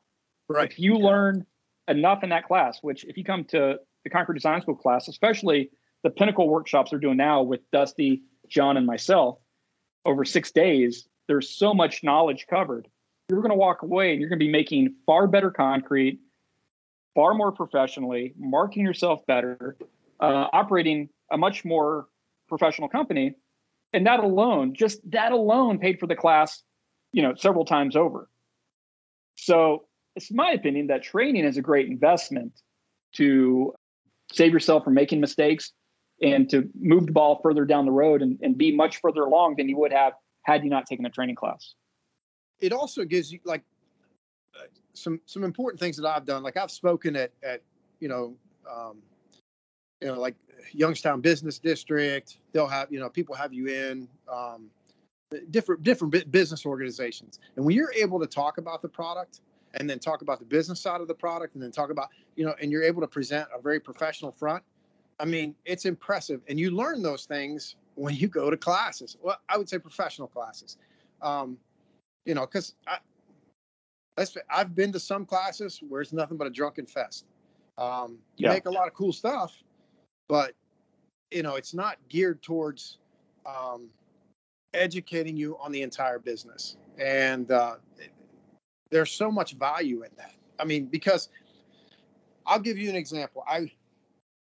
I did a large corporation up in Erie, PA, and I went up. I met with the designer. She fell in love with everything. Met with the owner. He was all jacked up. Got everything done. I met with the business agent who was in charge of the project, and I knew right off the get-go he was in over his head. And I went to the owner and I said, you may want to get that guy some help. He's like, well, I said, he doesn't quite understand what's involved with this concrete. Some of the things that are going to have to be done from a construction standpoint, I don't know that he's involved, but he's involved. Now, when he came back to me, he said, you probably just saved me a lot of money. I said, I don't know that I did or I didn't. I'm just telling you he needs help because he doesn't understand, you know, exactly what's going on and what has to be done in order to accept, you know, the installation part of this process. And I said, and I would be more than willing to come up and help whoever's doing it to be able to put, you know, the right integrity that's involved. Well, long story short of it is, yeah, he sent me a thank you letter and all this other stuff. That comes from, to me, understanding, especially learning at some of the classes, the professionalism that has to go along with this business. Because, you know, there's some guys that are phenomenal artists, but if they walk through my door dressed the way they dress, looking the way they look, I'd be like, get out. Yeah, do what you want. You know, and I'm not talking about, you know, I'm just talking about making yourself look presentable. There's a certain professionalism that comes along with it, but the class alone, you know, what I will say, Brandon, is not only saves you money from probably having to redo, but it also gives you an opportunity to make friendships and network with people that you can call, such as yourself, Jon Schuler, and some of the other guys that I know in the industry. Those classrooms give you an opportunity to know the people around the country. And when you have situations that, come about, or, that's how I've gotten to know Joe Dietz. I mean, that's how I got to know him was, I met him through a class. It was a fundraiser they were doing for Patrick Simons, and I went over and helped out on that. And I met Joe over there. Got to meet a bunch of cool guys. That networking part that's part of the classroom as well, kind of helps you, because then let's say Brandon gets a hit from somebody in Ohio and he says, I don't have the time, call this guy. It happens yep. all the time. I do it. Yeah, I do that quite a bit. I do that, frequently, I can't get there, so we just delivered tops in Kansas a month or so ago. And the guy that we delivered them for, I'm like, listen, I've got a guy in Wichita Falls can do the same thing, save you money. I don't care. I didn't call him. I called you. Okay. Got it. But I could have referred him to a really, reputable guy that I know is in that area. So, the networking is valuable as well. Absolutely. That's good. Yeah. Yeah. What is something that you've struggled with recently, in the last year or two, with owning and operating a concrete business? Ooh. Boy, that's tough. I mean, I could just throw out COVID and I mean, that's a whole nother conversation, how that's just messed things up as far as the supply chain. But I think over the last year or two, that's probably been the hardest part.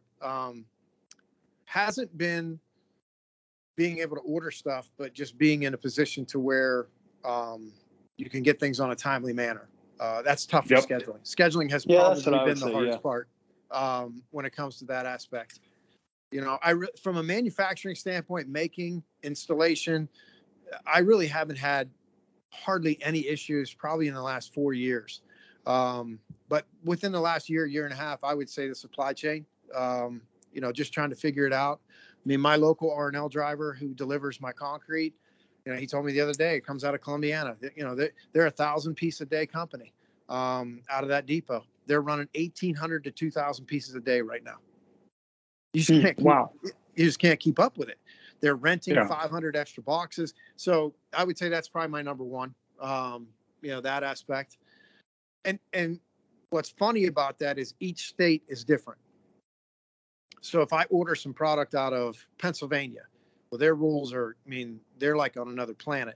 So because they were only allowed to service the essential business, I could order it. I could go on their shipping detail, but I would get dropped to the bottom of the barrel because I was not considered an essential business. So if two essential businesses called in related to the medical industry, so the variant was I might get it in 2 days, I might get it in 2 weeks. It's hard to schedule business based on those, It was so bad at one point in time, I drove to pick up some things. So, This happened with some of your orders, Jess, with Kodiak, because we faced the exact same things where there's so many ingredients in Maker Mix that supply chain issues. The blender will have almost all of them but one or two, and we're waiting on those one or two to come in, but they're stuck in a cargo container in a port somewhere. Right. And there's no timeline on when they're going to be able to get it out of that port and get it to the blender. It's definitely been a challenge as a product manufacturer to try to keep up with demand and keep things flowing. We're getting better and better at it.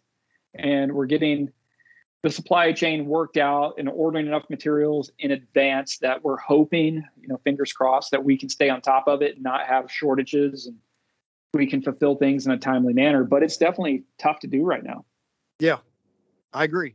And I, again, I'll go back to, when we talk about communication, how vital that is, because I don't get overly excited with people because I understand the demands of the business, it's rather comical because last Sunday our preacher preached on, having the right attitude.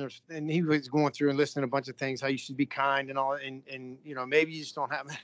And I said to my wife, I said, you know what? She goes, what? I said, that all, I mean, it's good. But I said, he's never been self-employed. She goes, why? I said, because you can go from excited to irritated in less than a second when it comes to being self-employed, because you have so many variables that, you know, are under your thumb or under your control that you can't fix or you can't change. Right. So that's why I don't get overly excited on people when it comes to the supply chain thing. You know, I just pass the information on to my customers. Here's what we're waiting on. You know, I'd love to be a little bit more timely, but, you know, so, you know, I was in a contractor's office the other day. I walked in to talk to the designer. She said, hey, how you doing? I said, good. I said, we're getting ready to do that island for over in Homestead. She said, oh, that's fantastic. And she's like, at least you're not 23 weeks out. I'm like, who's 23 weeks out? She goes, well, my garage door guy. She goes, I thought nobody could beat the kitchen cabinet guy, but the garage door guy is beating the kitchen cabinet guy. I'm like, well, is he communicating? What about that? She goes, yeah. I said, just let your customers know that. I mean, there's nothing you can do about it. Right. So, yeah. What about windows and doors? Windows and doors are a year out right now. It's not crazy. How far? I have a church we're doing all the windowsills for a church over in Akron, and landed this project back in February. He's like, we're probably going to be ready around September. I said, that's fine. They don't have insulation or windows yet. Oh, so, I mean, scheduling. You know, we talk about supply chain and scheduling. That's just the hardest part. You know, so, and let's face it, commercial guys, you know, Brandon, you hit the nail on the head. You know, your schedule's not my schedule. So you can't call me and say, because I've been communicating with you, been telling you, you need to give me at least a month's notice of when you think this stuff's going to go down. You know, so, but anyways, yeah. So that's been things you've struggled with. What would you say has been, what's the right word? What has been a great success or advance or achievement that you've seen in your business over the last year or two? My wife calls it pushing through the gap. I was in the installation or remodeling business for 25 years, 30 years. And when I started to get into the concrete side of things, I tried to shift. You know, I quit taking on new customers, but after you've built a book of business, it's hard for customers to call you and you're like, you know, because I had a lot of repeat people. So I said, all right, I'm not taking on any new customers. And my business, you know, probably from like 2013, 14 on, switched to about 60% concrete and then 40% remodeling. And then I decided, okay, the only way I'm going to do remodeling is if it involves concrete. If they want me to redo the whole kitchen, they have to do concrete countertops or I'm not doing it. Yeah. So I started evolving that, but I will say over the last 2 to 3 years, it's 100% concrete. I don't do any of that stuff anymore. And I'm probably leaning now, going to start pushing for bring the trailer, I'll load them up. Or if you want me to deliver them, I'll deliver them, but I'm not putting them in. There you go. Cut installation. Yeah, yeah. Get it. Installers. Yeah, I mean, case in point is we put tops in last week. I go in.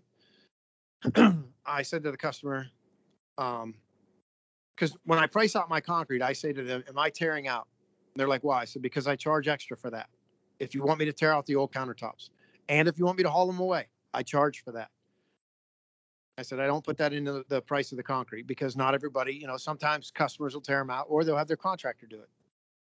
So, or it's new build. Exactly. Yeah. So this client says to me, no, we'll just have you tear them out. I said, okay. So I look them over. I'm like, all right. So I said to my son, they're laminate.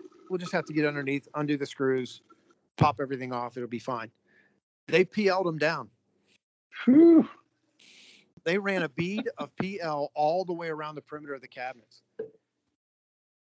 So I oh, back to man. Yeah, exactly. So now jackhammer those things off. I'm fuming. I'm just like, without, you know, yeah, without messing up the cabinet or the cabinet faces. Exactly. Yeah. I really didn't care about the boxes. I could fix those. But what I was more concerned about was, you know, I don't want to delam. You know, these are brand, you know, these are, they're 17-year-old cherry cabinets, but they were beautiful. I mean, You know, so fortunately I was able to use an oscillating tool and a little bit of finagling, and we were able to get them off. But, you know, what would normally take an hour to do took 4 hours. Because why would anybody use PL? Who in their right mind would do that? On lamp pit. I said to the client, I have been in the remodeling business for 30 years. I have never glued down a countertop, or have I come across a glued down countertop. She said, what do you guys do? I said, I silicone. She goes, what? I go, I silicone the perimeter. She goes, why? I said, here's why. I had a client that wanted to buy countertops, wanted to know that if he changes the cabinets 5 years from now, can he take the counters off? And I basically said to him, I don't want to talk you out of the concrete countertops. Why don't you just wait 5 years, do your cabinets, and then get your tops? He's like, well, we're ready for new tops, but we think we're going to change them. So I said, from that point on, I was like, you know what? I'm just going to be in a position where if somebody wants to take it off, they just knife the silicone and off it'll come. Yeah. So that's, you know. Yeah, most of the stuff we make, I mean, it's not going to shift anyway. You know what I mean? I mean, so it doesn't need a ton of adhesive. No, it doesn't. It doesn't at all. One time, we did these sinks in Scottsdale for a commercial building. They were floating sinks. They had steel supports that they framed into the framing before they tiled the walls. So it's just steel tubes sticking out of the wall. And the sinks dropped over the tube. They had a drop-down edge, and everything was set ahead of time. We gave them the height to set the tube at. So the sinks would be 36 inches or whatever the ADA was for these sinks, for the height, the final height. And the client was very adamant. They wanted them to be permanently bonded, because I normally use silicone. But they said, no, we want use a strong adhesive. We don't want these things to ever come off, ever. It's okay, I can put PL down. And they said, do that. So we cleaned the steel, we put PL, we set the sinks. And I think it was 6 sinks. And we got a call a few weeks later from the general contractor. The building inspector came, they measured all the sinks, and one of them was an inch too high, because when they set the steel supports, they set them an inch too high. Our sinks were all identical. So whoever put the steel supports just mismeasured. They didn't account for whatever. And they said an inch too high. So we said, hey, I need you guys to come out, take the sink off. We're going to have to open up the wall, move these supports down, and have you guys reset that sink. And I said, hey, bro, you told us to make them permanent. We use PL. I don't think it's coming off. He said, well, you know, we tried to get it off. We couldn't get it off. We'll pay you, but come out and get it off. So I came out there. We brought a jack, a pump-up jack. We had 4x4s. We put it on top of the jack, up underneath the countertop. We started jacking, applying pressure. We're driving shims, wedges, pry bars. We're hammering. We're lifting for probably a solid hour. We're doing everything we can to get this thing off. And finally, the sink popped up. It broke off. We took it off. Probably about half inch, quarter inch of concrete was permanently glued to the top of those steel supports coming out. It ripped off the bottom of the concrete. Oh yeah, because that PL soaked into the bottom and bonded it. So we just broke it off on the bottom. It didn't break the sink. We're able to set the sink off to the side. A couple weeks later, we came back out. We set it back. But that's how strong PL is. It's insane. Yeah. I mean. Back when I was in the remodeling business and we would do basements, I always used to tell people, erasers and pencils are a whole lot easier. Soft costs are a whole lot easier than hard costs. And I still remember we did an entire basement one time and we PL'd the walls down because they were adamant. And then the wife came downstairs and she was like, I need 2 walls moved. I'm like, we're going to destroy your concrete. She goes, well, so there's PL under there. And when I peel this up, the PL is going to bring concrete with it. She's like, well, I don't want that. I'm like, I told you guys should have thought about it. Pencils are soft costs. This is why we do it. But getting back to your original question, Brandon, I would say in the last 2 to 3 years, all of my business has revolved around concrete, and my wife calls it, pushing through the gap. Like I stayed consistent and I stayed, I guess nose to the grindstone. Getting back to that same thing as far as, I spent a big chunk of money for advertising. I spent a big chunk of money on a website design. I spent a big chunk of money to get myself in the Youngstown Business Journal. I spent a big chunk of money getting in front of people. That investment has finally started to pay off, and I tell people all the time, the cost of classes only hurts on that first payment. because once you do one or two tops and then you realize what an investment it was, it's crazy. So I mean, the fact that my business for the last, 2 to 4 years has just been nothing but concrete has been the hugest blessing I would say for me. And it's where I wanted to go. I mean, once I fell in love with the product, in doing that. So getting back to cool. Value of education. I had a client once, we did tops for a guy in Bath Township, which is a ritzy district up north of Akron, Ohio. And we're all done and we're cleaning up. And this guy comes flying through the door, putting his hands all over the concrete. He's like, this is awesome. He goes, all right, let me know how you do it. I go, what? He's like, yeah, because I was talking to the guys outside. He said, but they sent me in here to talk to you. I said, well, they wouldn't tell you how to do it either. He goes, yeah. I said, no, they're not going to. He said, why? I said, well, you have a checkbook? He said, well, yeah, I got a checkbook. I said, you got it with you? He goes, yeah. I said, when you make me out a check for about $20,000, $25,000, I'll start telling you how I do these. Yeah. He's like, why? I said, because that's how much education dollars I have invested to get to this point. I didn't watch YouTube videos. I didn't go on Pinterest. I spent a lot of hard-earned money and a lot of time to get to this point. So you want to write me a check? Feel free. I'll educate you as much as I can. So, yeah, it's, I mean, customers need to know the value of that education as well. They need to hear that you've spent countless hours in, a classroom setting, in a professional classroom setting, learning your trade, So we didn't go on YouTube and watch some hokey guy go buy 2 bags of Rapid Set and Flow and threw down some grout dust and dumped it in there and then shimmy shaked it and now he's got a brand new coffee table. Yeah, that's fantastic, man. That's awesome. Yeah, that's how you do it. Yeah, do a whole kitchen. So yeah, well, that's the other point you brought up is you've developed your own look, but the foundation a lot of your looks comes from the knowledge you learned in the Dusty Crete class. So coming and learning from Dusty Baker really kind of paved the way for you to develop your aesthetic. But what is the value of that? How much income have you made from that ultimately can be traced back to coming in and investing in your education? But that's paid dividends over time. Absolutely. Yeah. I mean, I could probably go back and put a dollar figure to it. I mean, I can rough idea, but and again, the blessing too from that class is I can call Dusty right now. I get off this podcast. I call Dusty and he may not answer or he may answer, but he'll call me back within probably 20 minutes to a half hour. There's value in that because he understands that, his clients and we did a little gig not too long ago, 5-6 years ago. Guy invited me up to do this, this whole networking type. He invited a bunch of guys to get together. And I went up there and they were like, we want you to do, one of your tops. I said, I can't. They were like, why? I said, because then I'd have to share what I learned at that class. And I promised those people that I wouldn't share that unless somebody else went to that class. So I'm not doing it. So, whatever you want me to make, I'd have to do it in private. It's just, and I remember talking to Dusty before I went up there and he's like, a lot of those prima donnas won't come down here and take this class. I said, well, I'm going to tell you right now, I got your back, buddy. I said, I got your back. They ain't getting no freebies from me. So I love that. It makes me think there was a question I read a long time ago. It was, what is integrity and do you have it? Yeah. And you answered the question. You have integrity. Yes. Well, I mean, I contacted you not too long ago because I did a sink for my wife.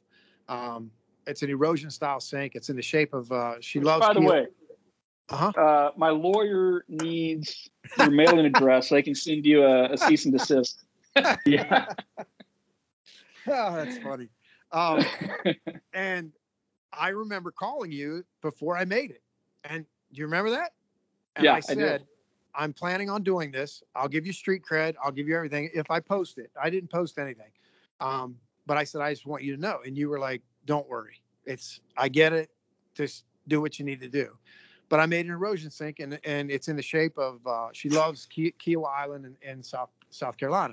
It's in the shape of Kiawah Island, and it has a couple cool different features to it. But, you know, I think, and I get into this discussion with people all the time, and this is another bunny trail that we could go down and discuss for another 2 hours. But I tell people all the time, in this business, from a creative standpoint, if you can't understand why a guy gets upset when he's copied or mimicked without getting some type of recognition, then you shouldn't be in the business. Well, that goes for anything, you guys. I mean, anything. The same would be said if I'm writing a book or something, you know, and let's just say, or whatever, I'm writing an article for a scientific journal, and I quote someone else's study, but yet never put a footnote in there, you know, at the end of the thing, you know, a footnote related to where that material, you know, where that information come from or what I'm referencing. It's just, it's astonishing to me that what we're describing right now, that people don't see that, or the, quite frankly, they probably do. They just don't want to see it, is what it boils down to. Here's my view on it. People feel that way until it happens to them. And the reason they feel that way now is because they've never done anything to the level that other people rip off for profit. And it hurts when you put in all the time, energy, failure, because every good design has 50 bad designs behind it that led to that. So there's a lot of invested cost and time and energy that goes into coming up with something. But you go through all these different iterations of something to end up at this final design. That design gets a lot of exposure. It gets published. It gets shared on social media. And then some guy comes along and says, hey, that's pretty cool. I'm going to start doing that, and rips off the end product. And all that you put into that, you know, you're finally generating income from all that work. People are starting to hire you. And now here's some yokel that's saying, hey, I do whatever it is, erosion sink, or I'm doing ammonites and a purple countertop like Futon Chang, or whatever it is. They're doing that, but they're stealing that design IP from somebody else. And ultimately, they're stealing money from that person's family, from their kids, from their college fund, from all that stuff. It's theft. It's theft. See, the thing about me is I don't care about getting credit because I'm still losing money. Right. Somebody could rip me off and be like, hey, this idea is Brandon Gore. Thanks, Brandon. But I'm like, bro, you're still taking money away from me that I didn't agree to. I never said it was cool with me for you to do that. And I know a lot of other designers that feel the same way, that are in a furniture trade. They have a very unique design. It is original. And then people in the Ukraine, it just happened last week with one of my friends, Tom Jones of Semi Goods. This guy in Ukraine ripped off one of his most iconic pieces and made a YouTube video tutorial on how to make it, because that guy makes money from YouTube views. And that video in a week has like 200 and something thousand views. And, you know, he's getting ad revenue from people watching the video, but he never once mentions Tom Jones, Semi Goods, nothing. He takes full ownership of the design. Everybody in the comments says, oh my God, you're such a phenomenal designer. This is so creative. How do you do it? And it just blows your mind. But that's, people feel justified in stealing because they've never been stolen from. Right. But I think once somebody gets to the level through all, because, you know, I'm not some genius designer. I'm just a guy that's done enough bad things. I did a good thing every now and then. Right. The interesting thing, Brent, and I'll give you an example. We have there's a place right here I think it's in Columbiana, but it was an old grocery store, and a girl bought it and she turned it into like an interior design. And it's called Posh Places. And her name is Tess. And she's called me before wanting some stuff. So she sent me an email and she said, hey, I'd love to get some concrete sinks for displays in my new shop. Do you think you can handle it? And I said, yeah, what do you have in mind? I said, you want an original creation, or you want something? She said, I have pictures. I said, okay, fire away. So of course she fires me off these pictures. I'm like, these are all Brandon's. My wife goes, what? I go, these are Brandon's sinks. These are all his erosion sinks. She goes, where did she get the pictures? I go, I have no idea, but they're all Brandon's. I said, I can show you back on his posts these same pictures. She goes, what are you going to do? I said, I'm going to refer to Brandon. She goes, you're not going to do them? I appreciate that. No, I'm not going to do them. And so I sent her an email back. I said, Tess, I know the designer who designed these and makes these. I said, he's out of Eureka Springs. I said, he'd be glad to do them and ship them to you. I said, in whatever, whatever design or style or origination or what or similar. I said, he'd be glad to do it. She said, okay. She said, well, thanks for the information. I said, that's fine. She said, you're not interested in doing them. I said, no, because if somebody contacted him, I'm pretty sure he would refer me or refer that person to me if it was like one of my counters, if it was one of my yep. designs or one of my things. I'm pretty sure Brandon would refer. You could have made those things. Nobody would have known. I wouldn't have known. Nobody would have known. If you never published the photo, I wouldn't have been alerted. Now, anytime an erosion sink gets published anywhere in social media, I probably get 4 or 5 texts within an hour of people letting me know, hey, so-and-so just did this. And it's like, and it's always disappointing because I always feel like I know this person. Why would they do that? Why would they do that? Right. But I'm made aware pretty quick, but I wouldn't have known, but you would have known. And that's what integrity is you're like, yep. Hey, I'm not stealing from somebody that is I'm friends with, that I know as a person. But that's, I'm not going to say it's increasingly rare because I'm not pessimistic on society, but it's something that unfortunately happens more than it should, where guys will sell out their buddy to make $1 behind his back. Mm-hmm. And I wish it wasn't that way. So. Yeah. Well, it happens with, and unfortunately it happens with more things than that. It happens with materials and it's crazy. Part of that though, and this is another part of the business that I don't think guys take advantage of. And I learned this at the first class. I think it was first. It might have been your fabric forming class. But I remember you saying, shut everything down. Take the first 30 minutes of your day, shut everything down, and just create. Draw it on paper. Could be a thumbnail sketch. Could be anything. I still have that little book that you give. And you said, take the first 30 minutes of your day. I'll bet most guys don't take 5 minutes to try and come up with an original design. Yeah. And originality exists. Well, and my wife says to me all the time, she goes, you creative people. I said, it's not you creative people. I said, honey, everybody's creative.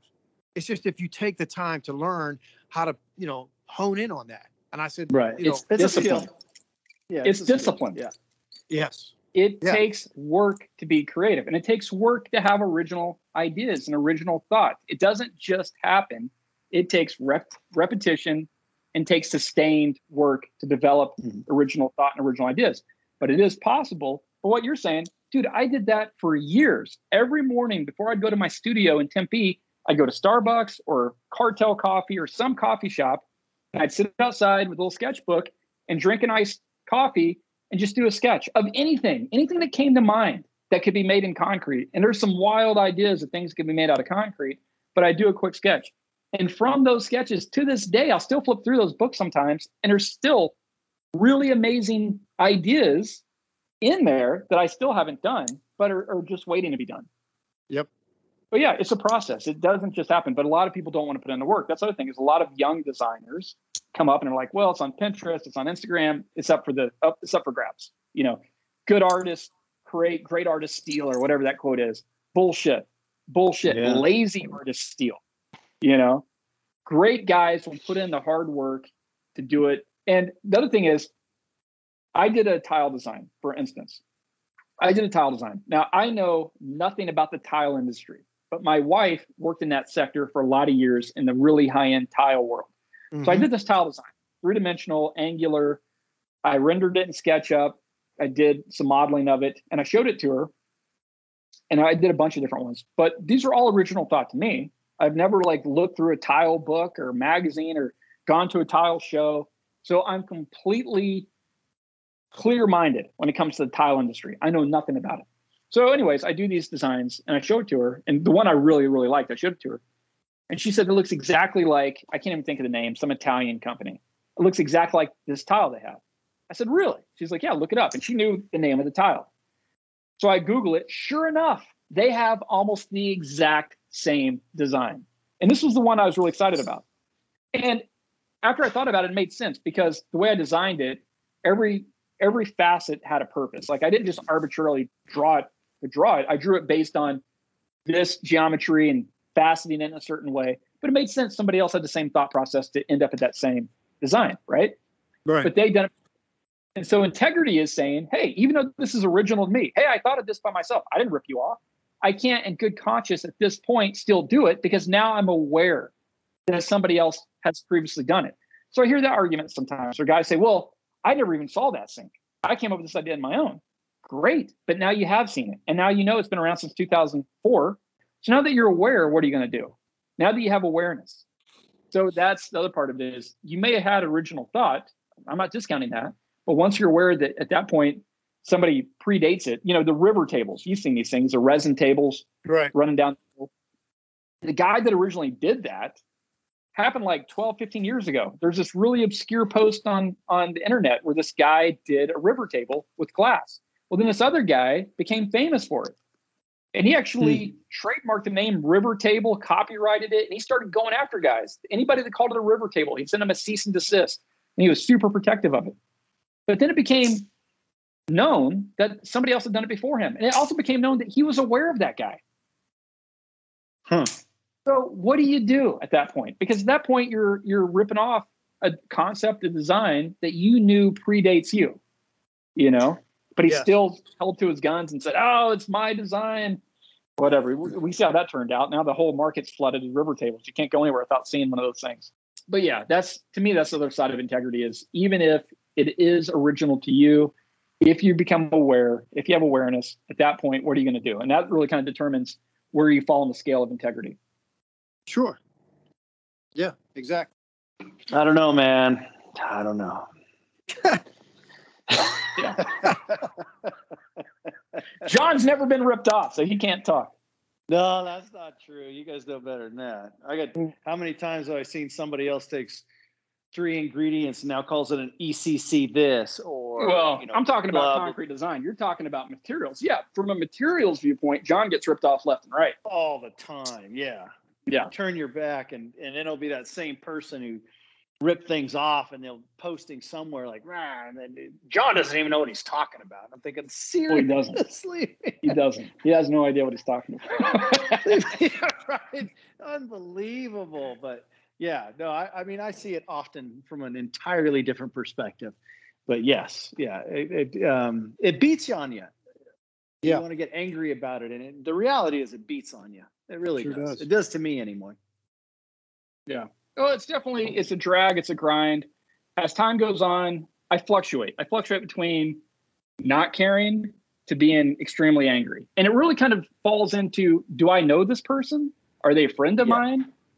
And if they are and they ripped me off, that's what really makes me angry. But if it's somebody that I've never met, never heard of, there's some young kid that's new, whatever. You know, I mean, it still doesn't make it right. This person knows they're ripping off somebody else, but there's not that personal connection.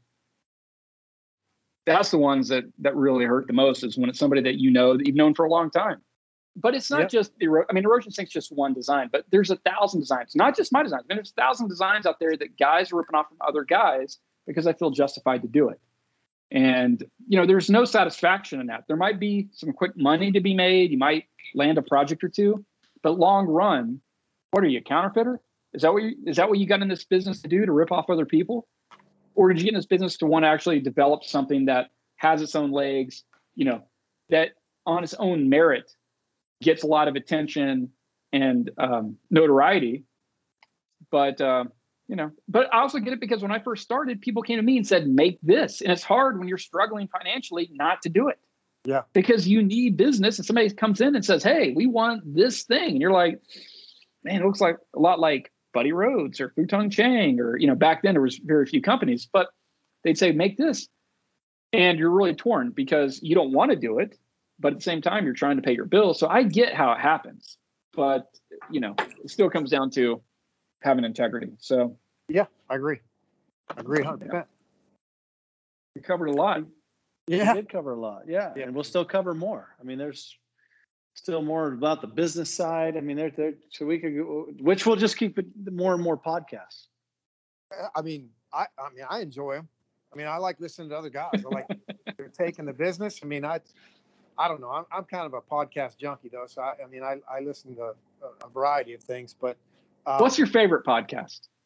Joe Rogan. I love Joe Rogan. I listen to Joe Rogan. Yeah. Joe Rogan.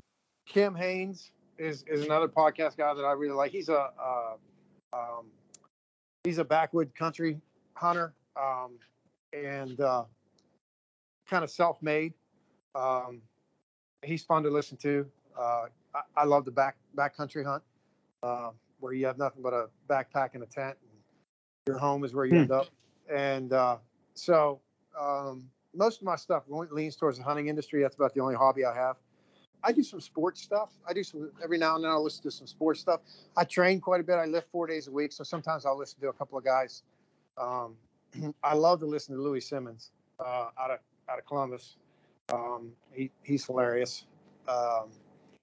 So other than that, who's your go-to, Brandon? Well, for me, I like the true crime podcast. So Crime Junkie, which I like a lot. Crime Junkie, I went down that rabbit hole. I was doing all this excavation work on my property.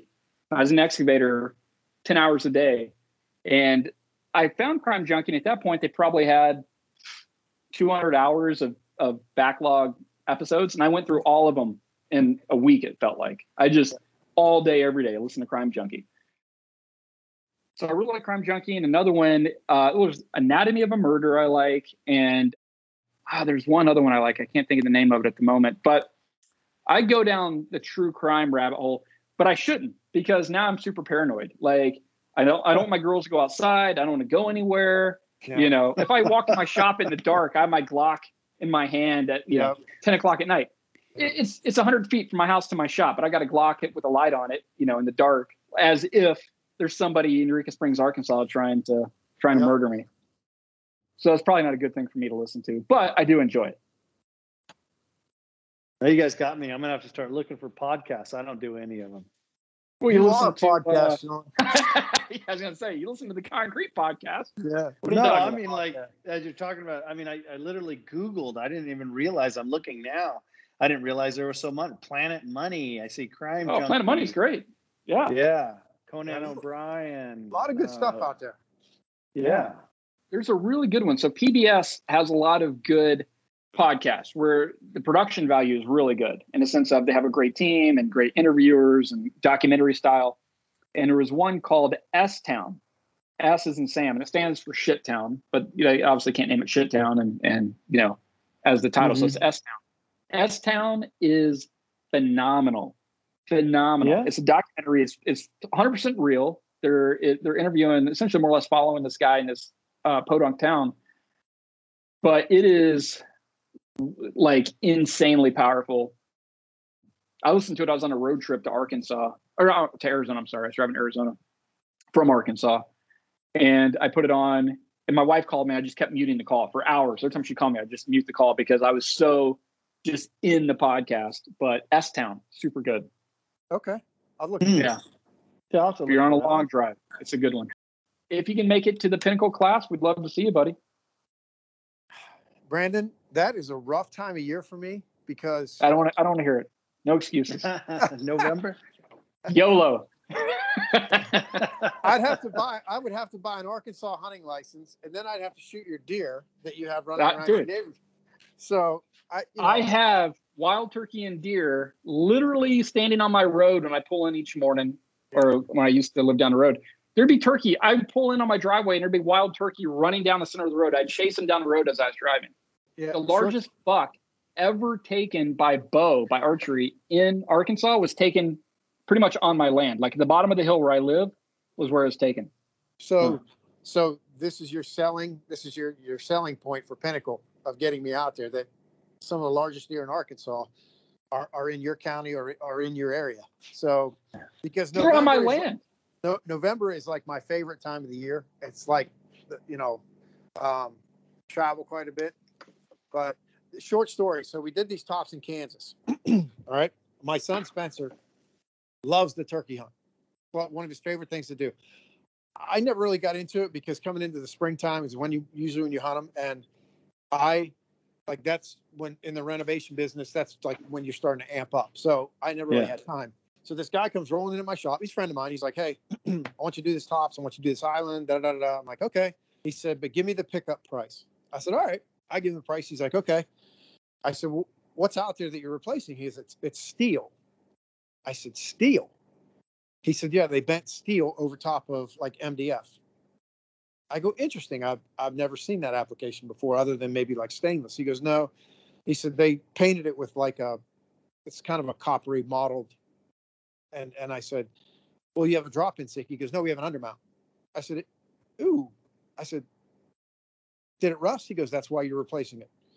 Hmm. So anyways, long story short, he's walking out the door and I said, hey, good luck with that, tearing that off. I said, that's probably nailed down pretty drastically. And I said, just, you need some tips and tricks. I'll give you some other stuff from the shop here you can borrow when you're out there. So he's walking out the door, right?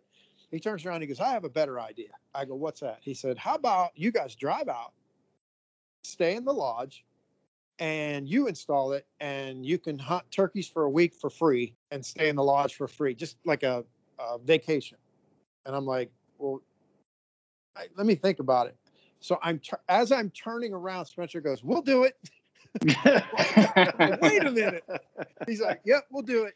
Yeah, we're in. I'm like, what? He goes, yeah. He goes, Dad, come on. He goes, we can turkey hunt in Kansas and all this. I'm like, whatever. Yeah. I said, I guess we're doing it. So yeah, that's how we got lopped into doing that. But right on.